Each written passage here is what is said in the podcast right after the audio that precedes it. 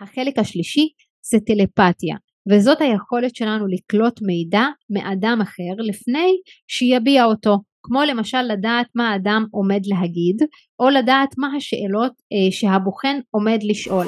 אני... שלום יקרות או יקרים בפודקאסט מנהיגות עתידנית. מקווה שאני פוגשת אתכן ואותכם בטוב. אני המנחה שלכן ושלכם דוקטור מרווה אזם, חוקרת מוח ותודעה ומלווה תהליכי פיתוח מנהיגות אישית ועסקית באמצעות מודל שנקרא one recode שמבוסס על הפרוטוקול הטיפולי שפיתחתי למניעת ירידה קוגניטיבית והיפוכה. אה, בו אני ממש משלבת בין עולם המדע לתודעה ורוחניות מעשית וזה מה שמעסיק אותי בשנים האחרונות, אני חוקרת וחיה על פי האינטגרציה הזו, לאורך כל המסע שלנו גם אה, כאן אה, בפודקאסט אני הולכת לחלוק איתכן ואיתכם ידע ופרקטיקות על החיבור בין עולם המדע לעולם התודעה והרוח ואתם תראו איך הכל מסתנכרן בהרמוניה שמאפשרת לנו ליצור את החיים שאנחנו רוצות ליצור לעצמנו. בצורה אה, מנהיגותית שמבוססת ממש הוויה וערכים בכדי להשפיע ולהשאיר את החותם שלנו בעולם. אז אם מצאתן או מצאתם ערך בפרק הזה, הכי אשמח בעולם שתחלקו אותו ותפיצו את הטוב הזה הלאה לעולם.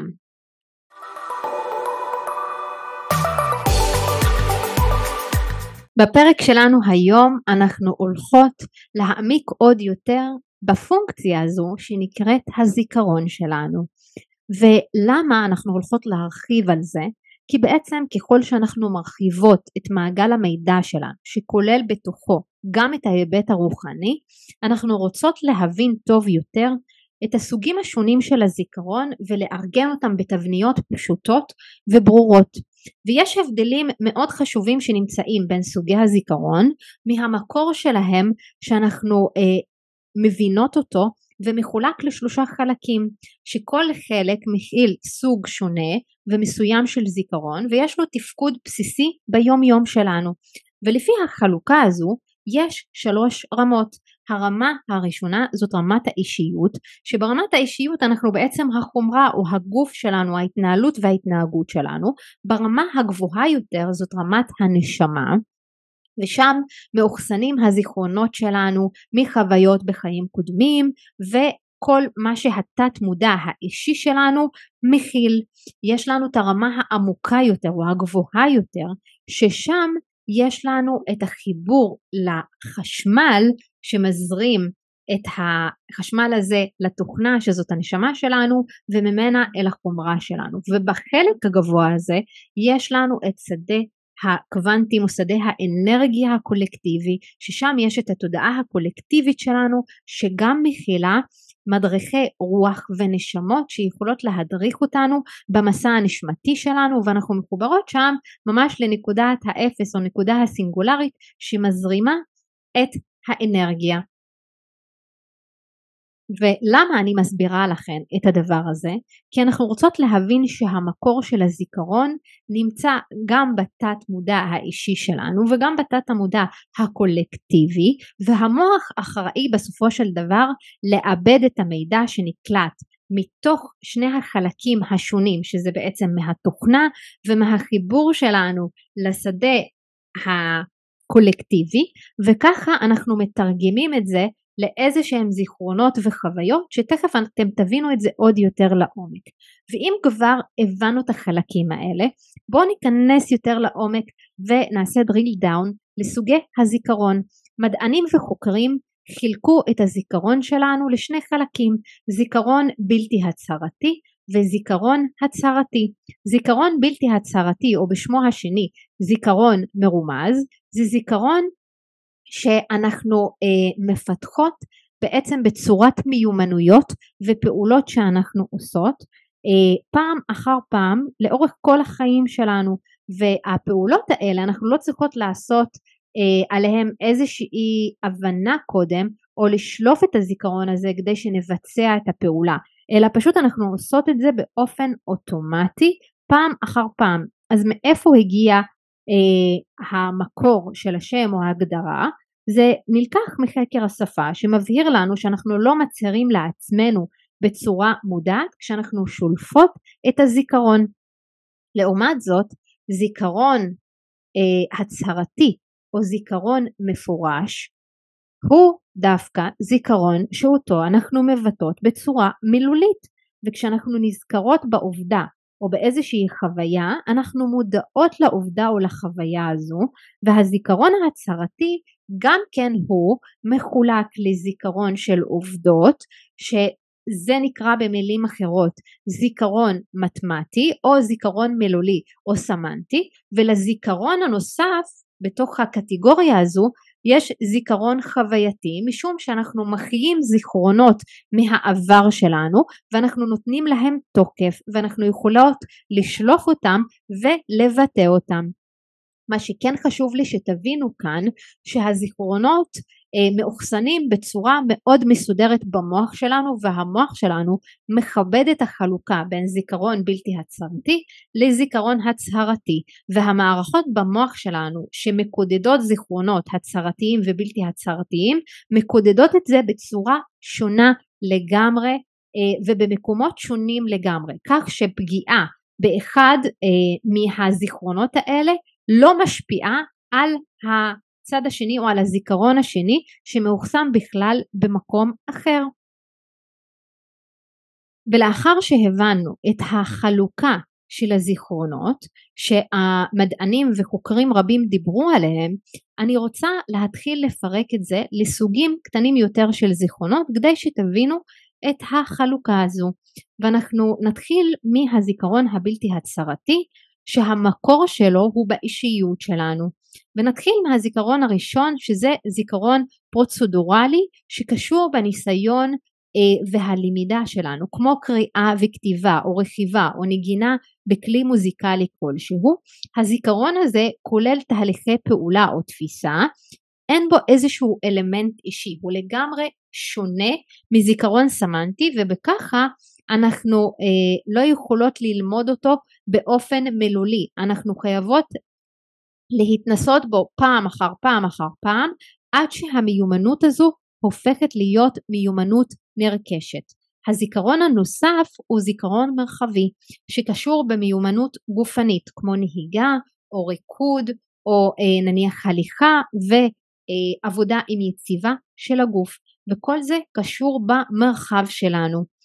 אה, הזיכרון המרחבי הוא טוב יותר בדרך כלל אצל זכרים אה, מאשר אצל נקבות וזה מגיע מתוך הפסיכולוגיה האבולוציונית שהיא מנמקת את זה שזכר יכול להפיק תועלת מנדודים ובדרך הוא גם יכול להפרות נקבות כך שהתנועה אצל גברים או למידה של אה, תנועה מסוימת יכולה להיות הרבה יותר מהירה ויש גברים שמתמצאים הרבה יותר טוב במרחב מאשר נשים. אצל נשים זה ממש למידה שצריך לקחת אותה בחשבון. הדבר הנוסף או הזיכרון הנוסף זה זיכרונות רגשיים. הזיכרונות הרגשיים שלנו קשורים ברגשות כמו אהבה, התלהבות, פחד וכעס. עכשיו רגשות שליליים אני שמה במרכאות אה, כי הרגש הוא בסופו של דבר רגש, אנחנו מקודדים אותו לפעמים כרגש שלילי, זה יכול לעכב אותנו לשלוף זיכרונות אה, מתוך התודעה שלנו.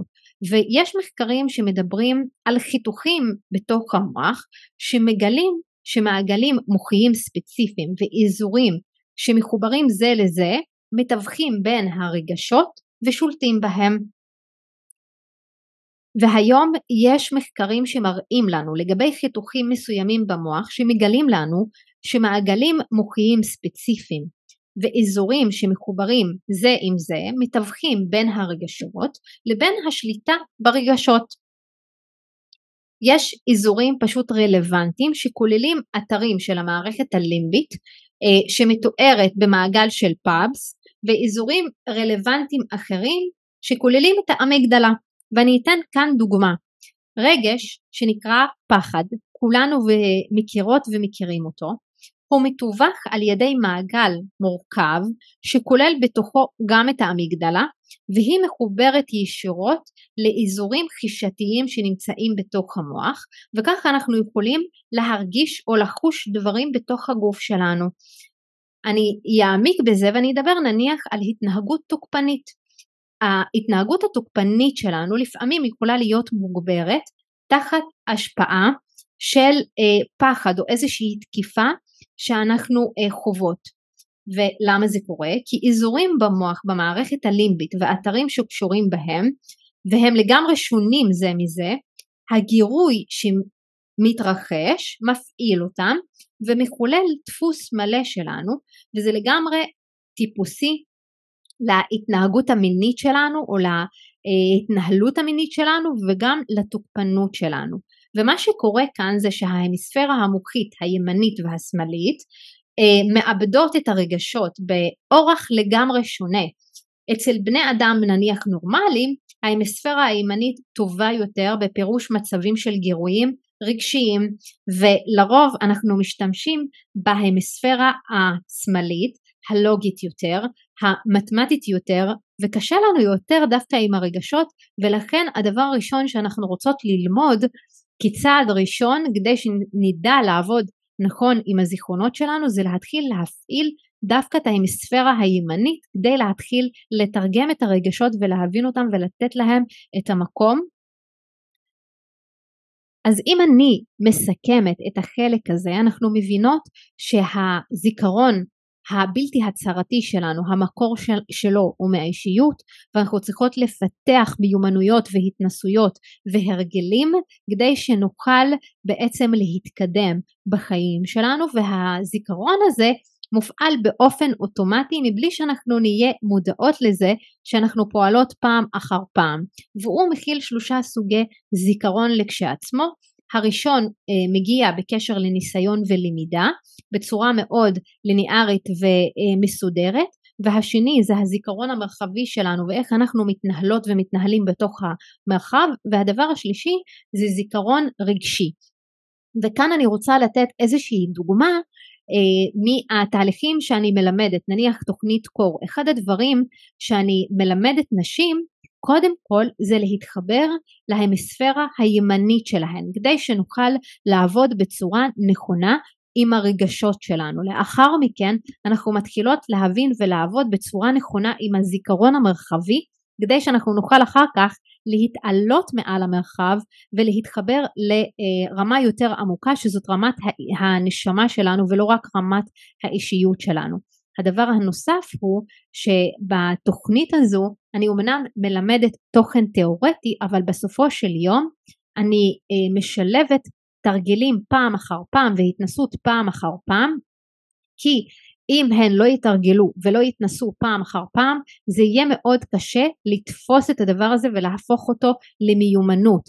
ולכן כשאנחנו רוצות לפתח מיומנות אנחנו רוצות להשתמש בשלושת החלקים של הזיכרון כדי שנוכל להפוך את ההרגל ואת המיומנות שאנחנו אה, משתמשות בה למשהו שמשרת אותנו קדימה ממקום חדש ונכון. ועכשיו וזה מוביל אותי לזיכרון הנוסף אה, שדיברנו עליו וזה הזיכרון ההצהרתי שהמקור שלו נמצא בתוך הנשמה שלנו כלומר התוכנה שלנו. ואותו אנחנו יכולות להביע בצורה מילולית מפורשת והוא גם כן מחולק לשלושה סוגים.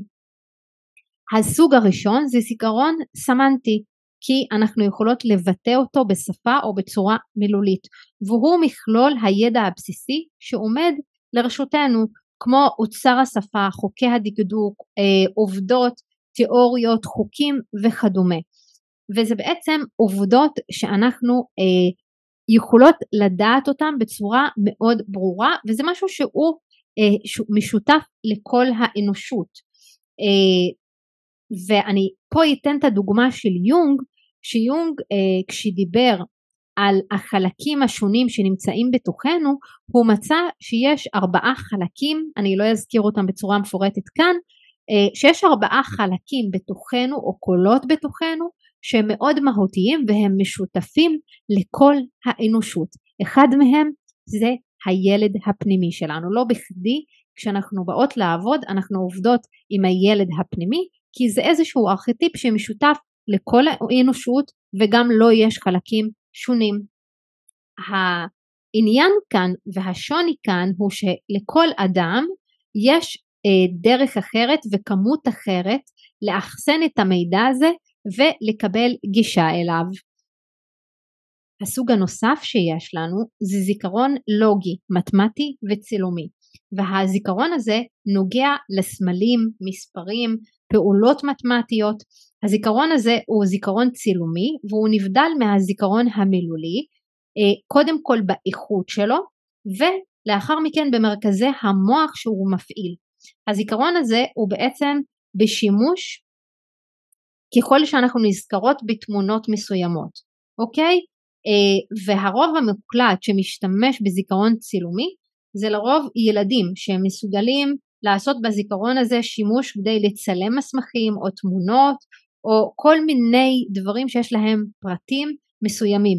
אני יכולה לומר לכם שיש לי זיכרון צילומי והרבה מאוד מהדברים אני ממש מצלמת אה, בצורה מודעת כדי שאני אזכור את זה ואתמול אה, בדיוק הייתה לי שיחה עם מיכאל על זה שדיברנו על הדרך שבה אנחנו מאחסנים מידע ואמרתי לו שההבדל בין שנינו שכשאני מצלמת איזושהי תמונה ומאחסנת אותה בתוך המוח שלי, אני מצלמת את כל התמונה הכוללת ואז אני זוכרת את המהות ואת החוויה ואת המשמעות של כל החוויה לכשעצמה והוא הפוך ממני, הוא מצלם את הפרטים הקטנים בתוך החוויה וזוכר את הפרטים הקטנים ומתוך ההיזכרות לפרטים הקטנים כשהוא מצלם אותם זה מאפשר לו לפתוח את החוויה. ולא בכדי שהוא אומן ומצייר דברים לפרטי פרטים ואני יכולה לדבר על דברים בצורה הרבה יותר מופשטת ואז להפוך אותם למיומנויות שהן בעצם אה, הרגלים ועבודה שהיא ממש מקורקעת. אז ככה זאת דוגמה מאוד מעניינת שאתמול יצא לי אה, לדבר עליה ואני חושבת שהיא תיתן לכם קצת בהירות לגבי איך אתן ואתם מאחסנים זיכרונות. הזיכרון הנוסף זה הזיכרון החווייתי שהוא נוגע לזיכרונות אה, אישיים שלנו אה, ולהתנסויות בחיים האלה ובחיים קודמים כי אנחנו רוצות לעבוד עם החוויה. הזיכרון הזה מאפשר לנו לבצע מסע מנטלי בזמן בצורה סובייקטיבית ומאפשר לנו לחוות מחדש חוויות ולערוך מסע בזמן הזה גם לעבור אה, מהעבר לעתיד ולהשתמש בהווה. לזיכרון החווייתי יכולת לשחזר אירועים ולגלגל בדמיון תרחישים אפשריים גם של העתיד ולא רק של העבר והוא ממש מהווה יתרון אבולוציוני אדיר. והזיכרון הזה שאנחנו אה, מתכוונים אליו ומתכווננים אליו בדרך כלל כשאנחנו מתייחסים לזיכרון בשפת היום יום הוא מקור עיקרי לאושר שלנו ולכאב שלנו וליחסים עם הסובבים אותנו וכמובן לעצמנו ולאני שלנו שבסופו של דבר הוא מאגד את כל המהלך של מי שאנחנו בחיים האלה. ואנקדוטה קטנה לפני שאנחנו ממשיכות וממשיכים אני רוצה שתיכנסו לגוגל תכתבו מבנה המוח. כן חשוב לי שתראו בעיניים שלכם ושלכם את האזורים האלה שנמצאים במוח בין אם זה האמיגדלה המערכת הלימבית שדיברתי עליהם בזיכרון בלתי הצהרתי. ועכשיו אני הולכת לדבר על החלק האחראי במוח שמאבד את הזיכרון ההצהרתי כי הוא נמצא בהיפוקמפוס וההיפוקמפוס ממוקד בתוך העונה הצידית ולבני אדם יש שני היפוקמפוסים אחד בכל צד של המוח ההיפוקמפוס הוא חלק מהמערכת הלימבית ויש לו תפקיד לא רק בזיכרון אלא גם בניווט. להיפוקמפוס יש תפקיד חשוב בעיבוד זיכרונות חדשים של חוויה אישית. נזק שנגרם להיפוקמפוס יכול להיווצר כתוצאה ממחסור בחמצן וכן במקרה דלקת מוחית. כתוצאה מכך ייווצרו לרוב קשיים ביצירת זיכרונות חדשים ולרוב תהיה גם השפעה על הגישה לזיכרונות שנוצרו לפני הנזק. ולמרות שצורת הזיכרון נשארת לא פעם לכל החיים, יש ראיות לכך שההיפוקמפוס מפסיק למלא תפקיד קריטי בעיבוד זיכרונות לאחר תקופה של גיבוש. בנוסף לזיכרון ההצהרתי, ההיפוקמפוס ממלא תפקיד גם באחסון ועיבוד של מידע מרחבי. והוא מתפקד כמפה קוגניטיבית וייצוג עצבי של המרחב הסביבתי שמאפשר לנו למצוא דרכים חדשות וקיצורי דרך להגעה ממקום למקום. יש היום מחקרים אה, שעשו אותם בחיות שהראו כי נדרש היפוקמפוס ללא פגם לביצוע משימות זיכרון מרחביות פשוטות כמו מציאת הדרך חזרה למיקום חבוי שהייתי בו או החביאו ממני ובלי ההיפוקמפוס אה, שמתפקד כהלכה בני אדם לא מסוגלים לזכור טוב מאוד את המקומות שבהם אה, הם היו או איך להגיע למקומות אה, חדשים. אה, שאנחנו רוצות ורוצים להגיע אליהם. ויש אנשים מסוימים שמציגים יכולת טובה יותר מאחרים במציאת דרכים ובניווט אה, וההדמיה מוחית בדרך כלל מראה שיש לאנשים האלה היפוקמפוס פעיל יותר בזמן הניווט, כלומר הם מפעילים את ההיפוקמפוס שלהם בצורת הזיכרון ובצורה שהם כל הזמן מתמצאים במרחב כך שהיכולת ניווט שלהם היא הרבה יותר גבוהה וטובה יותר והזיכרון המרחבי מקושר לרוב לעונת המוח הימנית והזיכרון המילולי לעונה השמאלית ולאחר שדיברנו על הזיכרון ההצהרתי ועל הזיכרון הבלתי הצהרתי, עכשיו אנחנו נתחיל לדבר על זיכרון אינטואיטיבי. זיכרון אינטואיטיבי המקור שלו מגיע מתוך החיבור שלנו לזרם החשמל, או במילים אחרות לשדה אה, האלקטרומגנטי ושם אפשר לומר שזה החיבור לבורא ולמקור ובחלל הזה או במקום הזה יש גם את מדריכי הרוח שלנו אה, והזיכרון הזה לא קשור לעבר או לעתיד או לאינטואיציה וליצירה אלא אפשר לדבר נניח על הדיז'ה וו שהתופעה הזו שנקראת דז'ה וו היא חלק מהזיכרון האינטואיטיבי. מה שאומר שראינו את זה כבר בעבר כביכול או ברמה המוד, המדעית אנחנו קוראים לזה פרומנזיה כיוון שאנחנו קולטים מידע מתוך מדריכי הרוח שלנו החיבור שלנו באופן ישיר למקור או לבריאה וזה קרה לפני שבכלל החוויה התרחשה במציאות והמידע הזה מקודד בעונה הרכה ונשמר בזיכרון לטווח ארוך ואנחנו נרגיש לרוב כאילו התנסינו כבר בעבר במצב הזה שמתקיים כאן ועכשיו ולרוב הדז'ה הוא חוויה רגעית ולא צפויה. אה, והזיכרון האינטואיטיבי שמאפשר לנו לזכור דברים עוד לפני שהם יתקיימו במציאות ויש כאן שלושה סוגים של זיכרון אינטואיטיבי שאנחנו יכולות לדבר עליהם. הראשונה היא כשאנחנו מסוגלות לקלוט פתרון של בעיה או רעיון כלשהו לפני המפגש עם הבעיה במציאות.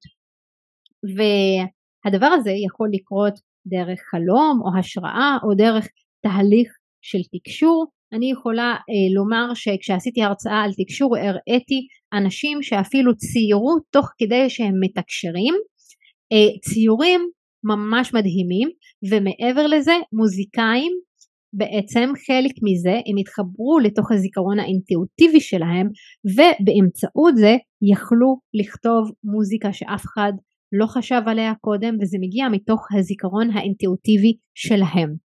הזיכרון הנוסף הוא בעצם היכולת לקלוט מידע קיים או אירוע לפני ההתרחשות שלו כמו למשל לראות בדמיון תאונת דרכים שאחר כך היא מתרחשת במציאות.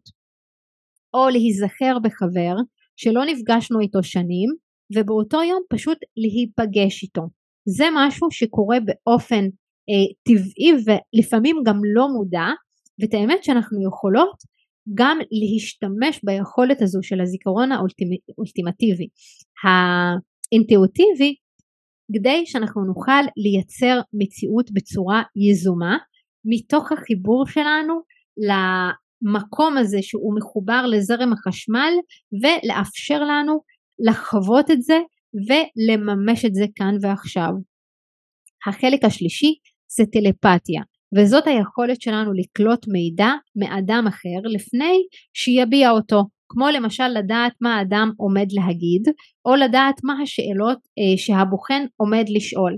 אני יכולה לומר באופן אישי שאני משתמשת ביכולת הזו, אני תרגלתי אותה, למדתי אותה, אה, ככל שאני מתרגלת מדיטציה וחיבור פנימי ודרך התהליכים שאני בעצמי מלמדת, אני ערה לזה שהזיכרון האינטואיטיבי שהחלק שלו זה טלפתיה מאוד מאוד חזק אצלי כי כשמי שיושבת מולי או אדם שיושב מולי ואני ממש מחוברת לתודעה שלו אני יכולה לקלוט בצורה מודעת את מה שהוא הולך לשאול או לומר או לפעמים לכוון אותו בצורה כזו מתוך מה שקלטתי ולשאול שאלות מסוימות מתוך מה שקלטתי בתוך החוויה שלו או שלה.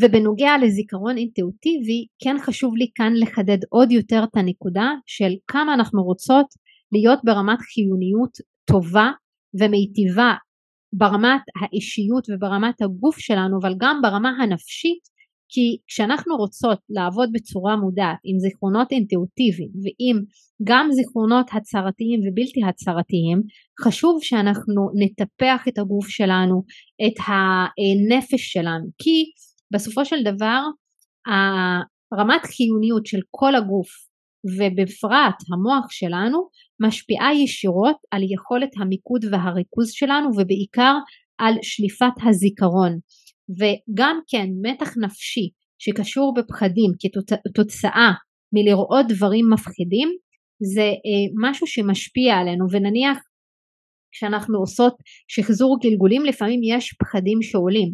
וכן חשוב לי לדעת להשתמש ולנתב את זה בצורה מסוימת כדי שאני אוכל באמת בסוף אה, לקחת את הלמידה מהשיעור הזה ולהתכוונן אליו בצורה אחרת בחיים האלה ואני אתן כאן דוגמה מאוד פשוטה או כמה דוגמאות. פחד שנוצר אצל ילד שצופה בכלב שרץ לעברו זה פחד שיכול לשתק אותו. אה, או ילד שרואה מפלצת בחושך או מתחים שקשורים בשינוי מגורים או בית ספר אה, אצל ילדים שעוברים בית ספר או אכזבה רעיונית אצל מבוגרים זה דברים שיכולים להשפיע עלינו. והחסימה במרכז הזה מתחילה להופיע כהפרעה בזיכרון וחוסר ההשקעה האנרגטית בעיבוד הגירוי. כלומר אנחנו צריכות לעצור ולאבד את הגירוי ואנחנו רוצות להשתיק ולהשקיט את כל רעשי הרקע. וזה בעצם מפריע בסוף להיווצרות של גלים אלקטרומגנטיים בגוף מה שמתבטא בהפרעה בזיכרון לטווח קצר ובחוסר זיכרון בטווח ארוך. סימנים חיצוניים אה, לנוכחות של מתח מסוג הזה יכולה לבוא לידי ביטוי כעודף מתח אה, בעיניים והפרעה בראייה למרות השימוש במשקפיים. שימו לב למקום הזה, אם יש לכם עודף מתח בראייה אה, וכל הדברים האלה, שימו לב שזה מאוד משפיע או מושפע מרמת החיוניות שלכם ולכן חשוב להתחיל לטפח את הגוף שלכם ואת הנפש שלכם. ויש לציין שהפגיעה בזיכרון היא לרוב לא מיידית. אה, עם התרחשות הטראומה והיווצרות המתח לרוב תלויה ברמת החיוניות של רזרבות הזיכרון במוח. כן, יש לנו לגמרי רזרבות זיכרון במוח וזה לא משהו שקורה מרגע לרגע, זה משהו שקורה בצורה מאוד שקטה ומאוד איטית. אז אם אתן יודעות שיש לכן איזושהי טראומה שדורשת טיפול ודורשת עיבוד, אתן חייבות ללכת ולטפל את זה כי זה עוזר למוח שלכן להמשיך להחזיק את רזרבות הזיכרון וזה עוזר לזיכרון שלכם להיות הרבה יותר מדויק עבורכן ורמת הריכוז שלכם תהיה ברמה אחרת לגמרי. והגורם השני שמשפיע באופן מכריע על הזיכרון הוא רמת החיוניות הכללית של הגוף, דיברתי את זה אצל אה, אנשים שהם בעלי רמת חיוניות נמוכה, הזיכרון לרוב יהיה לקוי. והסימנים לרמת חיוניות נמוכה יכולה להיות על ידי דיכאון או חולשה גופנית כללית, היעלמות הווסת אצל אישה מסוימת, או אה, אין עונות אה, אצל גבר, אה, וככה גם מחלות של חוסר אנרגיה כמו זיהומים ויראליים וחיידקים ומחלות סרטניים. והגורם השני שמשפיע באופן מכריע על הזיכרון הוא רמת החיוניות הכללית של הגוף. לכן אני אומרת שאנחנו צריכות להשתמש בתנועה, לטפח את הגוף שלנו, גם לשים לב לתזונה שאנחנו אוכלות ולאנרגיה שאנחנו מכניסות לגוף שלנו. ואצל אנשים בעלי רמת חיוניות נמוכה בגוף, הזיכרון לרוב יהיה לקוי, והתסמינים מופיעים בגוף שלנו לרמת חיוניות נמוכה יכולה להיות דיכאון, אה, חולשה גופנית כללית, היעלמות הווסת אצל נשים ואין עונות אצל גברים אה, וכך גם מחלות של חוסר אנרגיה כמו זיהומים ויראליים וחיידקים ומחלות סרטניות. לכן אנחנו רוצות גם לטפח את הגוף ואת הנפש בצורה מיטבית ולשים לב למה אנחנו אוכלות ולמה אה, אנחנו מכניסות לגוף שלנו ובאיזה דרך אנחנו מאבדות חוויות שאנחנו חוות ביום יום. אה, ורוגע נפשי ורמת חיוניות גבוהה הם בעצם התנאי הראשון לזיכרון טוב. ירידה קלה ברמת החיוניות תפגע לרוב אה, במיוחד בזיכרון לטווח קצר אבל אה, ככל שרמת החיוניות הולכת ויורדת ככה המוח מתקשה לייצר גלים אלקטרומגנטיים שדורשים שליפה של זיכרון. וככה בעצם הזיכרון שלנו נפגע לטווח הארוך. ופה אני רוצה אה, לחדד עוד נקודה ולדבר עליה אה, וזה כשנשים מגיעות אליי אה, לתהליכים במיוחד בתהליכים האישיים וגם לתהליכים הקבוצתיים שהן לומדות איך לעבוד בצורה נכונה ולשלוף זיכרונות ולעבוד עם הטראומות שלהן בכוחות עצמן אני לרוב מעדיפה ללכת שלב אחר שלב צעד אחר ש... צעד אה, בצורה מאוד זהירה ועדינה למה?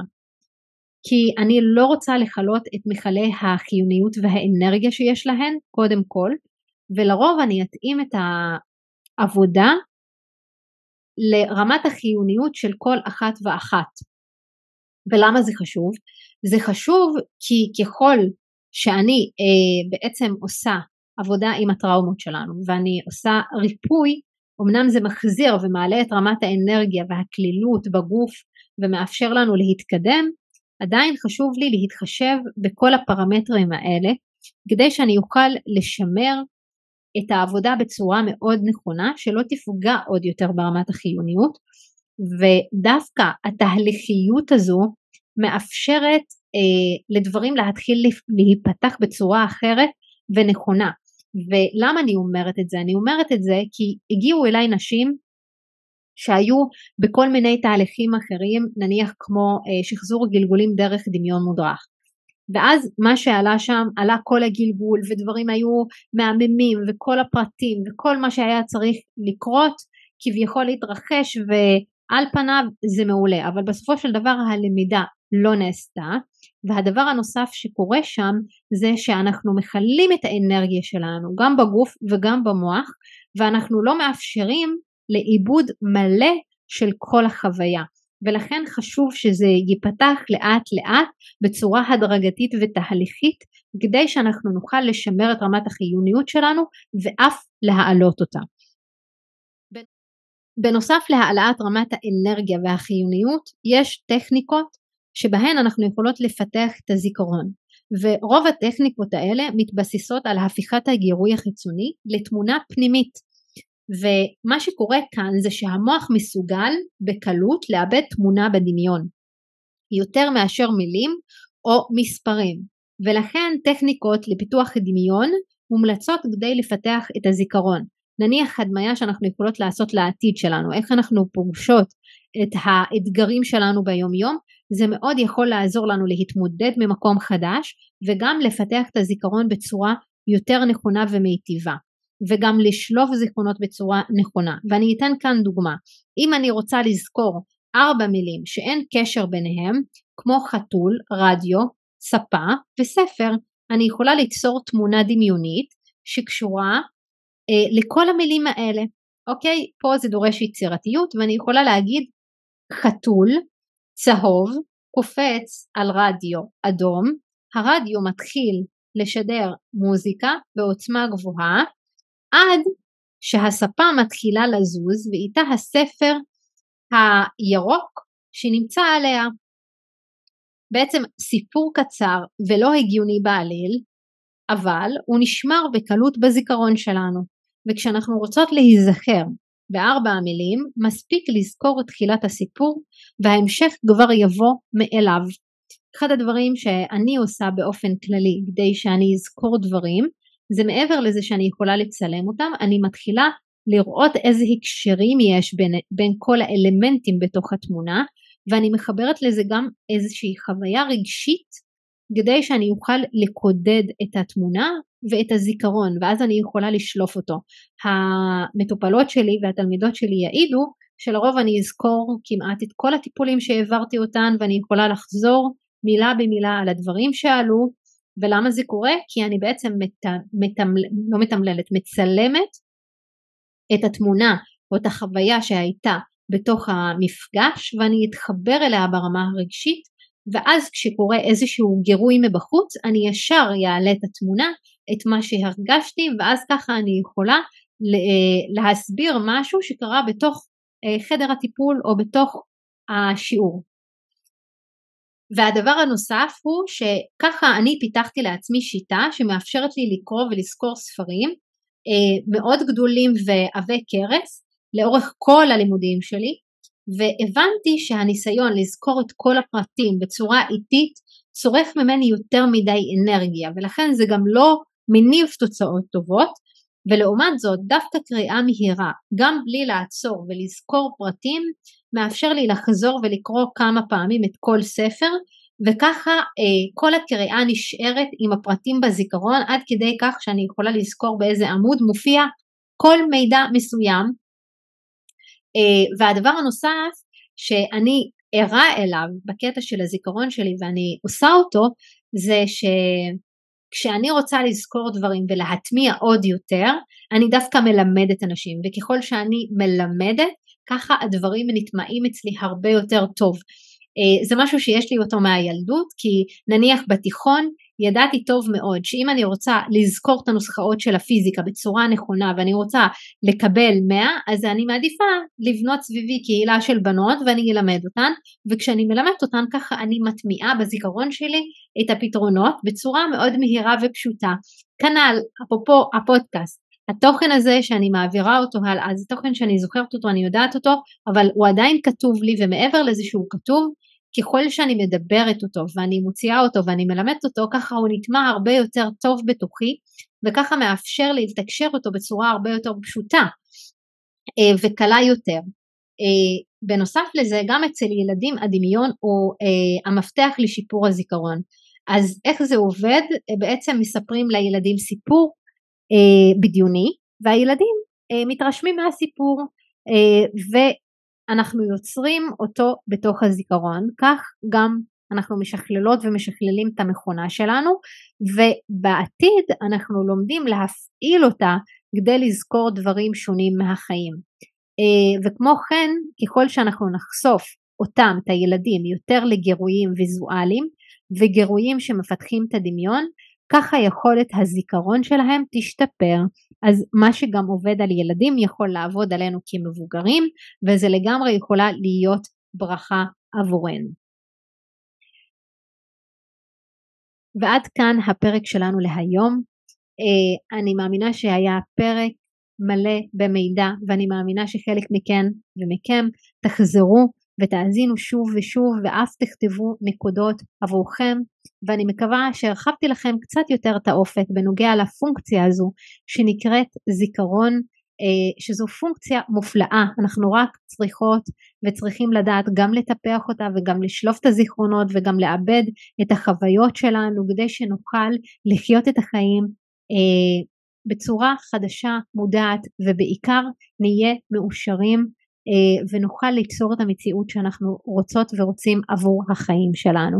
אה, אני לגמרי אשמח לקבל פידבקים על הפרקים האלה, אם יש שאלות אה, תרגישו נוח לשאול אותי באינסטגרם, לשלוח לי הודעה בוואטסאפ, אני לגמרי בכיף יענה על כל השאלות. ואם יש לכם תוכן שאתם רוצים שאני אנגיש לכם אותו אז אני אעשה את זה באהבה ענקית.